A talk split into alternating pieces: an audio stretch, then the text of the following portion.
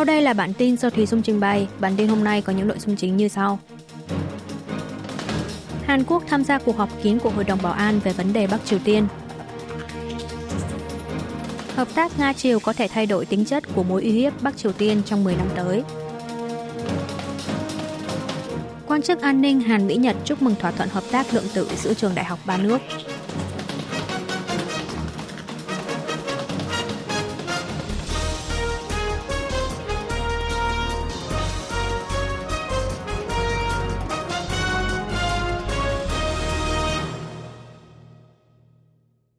Hàn Quốc tham gia cuộc họp kín của Hội đồng Bảo an về vấn đề Bắc Triều Tiên. Hội đồng Bảo an Liên Hợp Quốc sáng ngày 18 tháng 1 giờ địa phương đã triệu tập cuộc họp kín về chủ đề không phổ biến vũ khí hạt nhân và vấn đề Bắc Triều Tiên tại trụ sở Liên Hợp Quốc ở New York, Mỹ. Seoul tham gia cuộc họp với tư cách là nước thành viên Hội đồng Bảo an, nêu bật về mối đe dọa an ninh từ Bình Nhưỡng, cũng như sự cần thiết của cộng đồng quốc tế trong việc đối phó với vấn đề miền Bắc. Tại cuộc họp, các bên được cho là đã thảo luận về việc Bắc Triều Tiên tuyên bố phóng thành công tên lửa đạn đạo tầm trung bộ siêu thanh sử dụng nhiên liệu rắn, gia tăng uy hiếp đối với Hàn Quốc gần đây và mối đe dọa của miền Bắc đến nền an ninh thế giới. Seoul chia sẻ rằng Bình Nhưỡng đã có sự thay đổi chính sách hạt nhân trong 2-3 năm trở lại đây, đồng thời nhấn mạnh Hội đồng Bảo an cần quan tâm đến tất cả các mối đe dọa an ninh, làm suy yếu nền hòa bình và sự an toàn trên thế giới, thay vì chỉ đối phó tập trung vào việc miền Bắc phóng tên lửa đạn đạo xuyên lục địa. Gặp gỡ báo giới sau cuộc họp, Đại sứ Hàn Quốc tại Liên Hợp Quốc Hoàng Chun Cúc cho biết các bên đã trao đổi sâu rộng các vấn đề liên quan. Ông Hoàng cho rằng Hội đồng Bảo an cần phải phá vỡ sự im lặng về những vấn đề cần giải quyết. Tuy nhiên, các chuyên gia ngoại giao nhận định rằng trong bối cảnh các nước thành viên Hội đồng Bảo an đang có sự chia rẽ sâu sắc, tập thể này sẽ khó có thể đạt được sự đồng thuận về vấn đề Bắc Triều Tiên ở thời điểm hiện tại.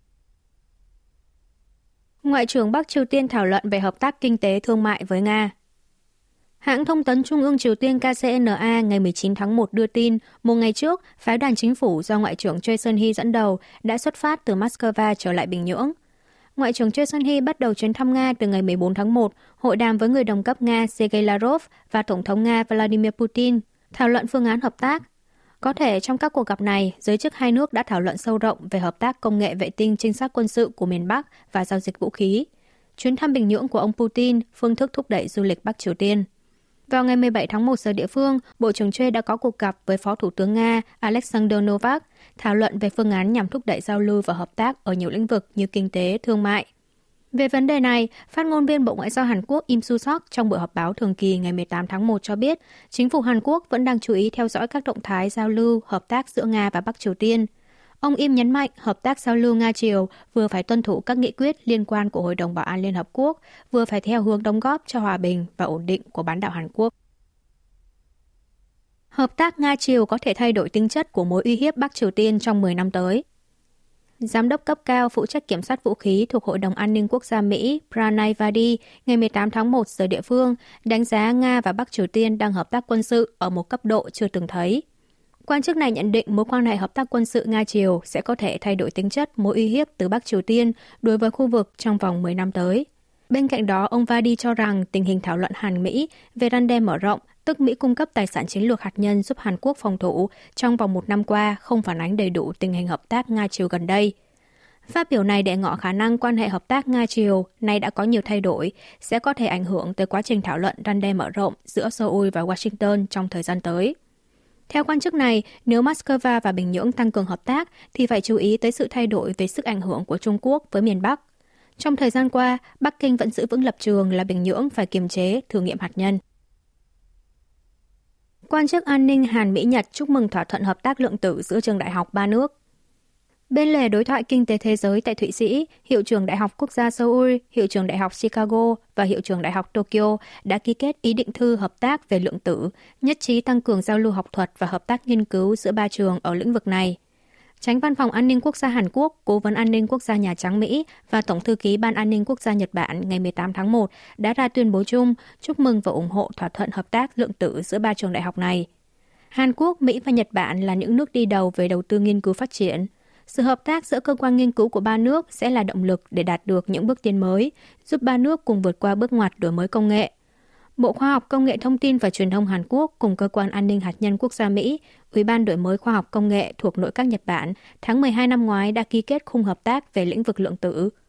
Văn phòng Tổng thống Hàn Quốc đánh giá thông qua thỏa thuận hợp tác ký kết lần này, trường đại học của Hàn Quốc sẽ có thể xúc tiến một cách hệ thống nghiên cứu chung, giao lưu nhân lực với các đại học hàng đầu thế giới ở lĩnh vực lượng tử.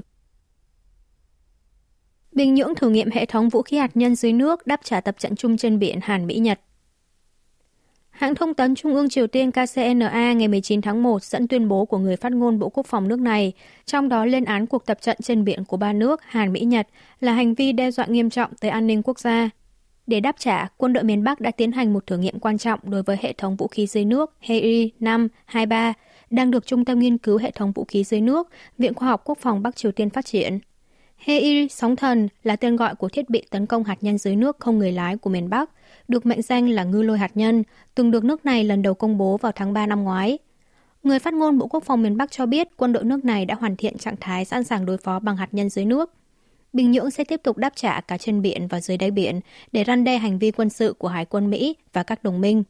Trước đó, Hải quân Hàn Quốc, Mỹ và lực lượng phòng vệ trên biển Nhật Bản đã tiến hành tập trận chung ba bên trên vùng biển quốc tế phía nam đảo Jeju trong vòng từ ngày 15 đến ngày 17 tháng 1 nhằm nâng cao năng lực răn đe, đối phó chung với uy hiếp hạt nhân, tên lửa và uy hiếp dưới nước từ Bắc Triều Tiên.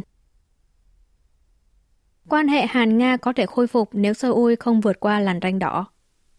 Hãng thông tấn Sputnik của Nga ngày 19 tháng 1 đưa tin tân đại sứ Nga tại Hàn Quốc Georgy Zinoviev đã phát biểu trước báo giới rằng hai nước Hàn-Nga có thể khôi phục quan hệ hợp tác nếu Seoul không vượt qua làn ranh đỏ. Đề cập này được phân tích là ám chỉ việc cung cấp vũ khí cho Ukraine. Trong bài phỏng vấn với hãng thông tấn TASS của Nga vào tháng 9 năm ngoái, khi còn giữ chức Bộ trưởng Bộ châu Á Bộ Ngoại giao Nga, ông Chinoviev đã cảnh báo rằng quan hệ giữa hai nước sẽ có thể sụp đổ nếu Hàn Quốc đưa ra quyết định vội vàng về việc cung cấp vũ khí và trang thiết bị quân sự trực tiếp hoặc gián tiếp cho Ukraine. Tân đại sứ Chinoviev được biết đến là một chuyên gia về châu Á trong Bộ Ngoại giao Nga. Ông đã trình bản sao quốc thư lên Bộ Ngoại giao Hàn Quốc vào tháng 9 năm ngoái. Chính giới đồng loạt đưa cam kết về tỷ lệ sinh thấp cho tổng tuyển cử.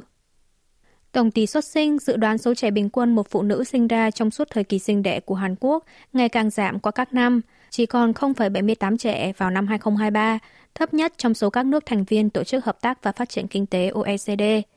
Trước thêm tổng tuyển cử tháng 4 tới, chính giới đồng loạt công bố cam kết về vấn đề tỷ lệ sinh thấp. Đảng Công quyền Sức mạnh Quốc dân tuyên bố sẽ áp dụng chế độ bắt buộc nghỉ thai sản hưởng lương một tháng với cả người bố. Ngoài ra, chỉ cần đăng ký là người lao động sẽ được nghỉ làm chăm sóc con nhỏ. Đảng này cam kết sẽ nâng mức trần trợ cấp nghỉ làm chăm sóc con nhỏ lên 2,1 triệu won, 1.570 đô la Mỹ và lập ra 5 ngày phép một năm cho người lao động có thời gian chăm sóc con cái. Để thực hiện các chính sách này, Đảng cầm quyền sẽ xúc tiến lập ra bộ dân số và đảm bảo nguồn ngân sách ổn định. Trong khi đó, Đảng đối lập Dân chủ đồng hành cũng đề ra phương án tổng hợp có nội dung cho vay 100 triệu won, 74.815 đô la Mỹ trong vòng 10 năm cho tất cả các cặp vợ chồng mới cưới, miễn giảm nợ gốc và lãi tùy theo số con cái. Đảng này cũng cam kết sẽ chi trả trợ cấp trẻ em 200.000 won, 150 đô la Mỹ một tháng, chuyển 100.000 won, 75 đô la Mỹ vào tài khoản đầu tư mỗi tháng để hỗ trợ tổng cộng 100 triệu won cho mỗi trẻ. Đảng Dân Chủ đồng hành cũng cam kết cung cấp loại nhà ở xã hội cho thuê có thể mua lại sau một thời gian cư trú nhất định đối với các cặp vợ chồng kết hôn 10 năm, diện tích tối đa 85 m2 tùy theo số con cái. Đảng công quyền phản ứng về việc Viện Kiểm sát tái điều tra nghi ngờ can thiệp bầu cử thị trưởng Ulsan.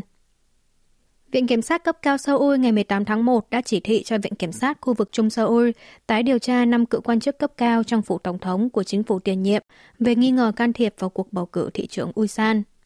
Về quyết định này, đại diện Đảng Sức mạnh Quốc dân tại Quốc hội Yoon Jae-ok ngày 19 tháng 1 bày tỏ lập trường rằng đây là một can thiệp bầu cử có tổ chức xuất phát từ một lời nói của cựu Tổng thống Moon Jae-in, mong muốn ông Song Choi-ho đắc cử thị trưởng Ulsan. Vậy nhưng các nhân vật chủ chốt trong phủ tổng thống như cựu cố vấn các vấn đề dân sinh Cho Kup, cựu tránh văn phòng phủ tổng thống Im Jong Sok lại được tuyên trắng án, trong khi những người giới quyền lại bị quy là thủ phạm chính, một điều không thể chấp nhận được. Trong khi đó, Chủ tịch Đảng Dân Chủ đồng hành Lee Jae-myung trong buổi họp toàn thể nghị sĩ sáng ngày 19 tháng 1 nhắc đến việc giới chuyên gia an ninh Mỹ đang đề cập tới khả năng xảy ra chiến tranh trên bán đảo Hàn Quốc. Ông Y nhấn mạnh chính phủ đương nhiệm tuyệt đối không được rút chốt an toàn hòa bình mà phải thay đổi chính sách cứng rắn, thù địch với Bắc Triều Tiên. Sự đối đầu lấy cứng rắn đáp trả cứng rắn sẽ không thể đạt được hòa bình và thịnh vượng. Khai mạc Thế vận hội trẻ mùa đông Kangwon 2024 Thế vận hội trẻ mùa đông Kangwon 2024 chính thức được khai mạc vào 8 giờ tối ngày 19 tháng 1 và kéo dài trong vòng 14 ngày, tới ngày 1 tháng 2. Lễ khai mạc được tổ chức tại khu vực sân vận động mái vòm Pyeongchang và sân trượt băng tốc độ Kangneung thuộc tỉnh Kangwon. Lấy cảm hứng từ khẩu hiệu Chúng ta tỏa sáng khi ở bên nhau của Thế vận hội trẻ mùa đông năm nay, lễ khai mạc được diễn ra với chủ đề Hành trình tưởng tượng của những thiếu nữ tỉnh Kangwon đi tìm kiếm ước mơ.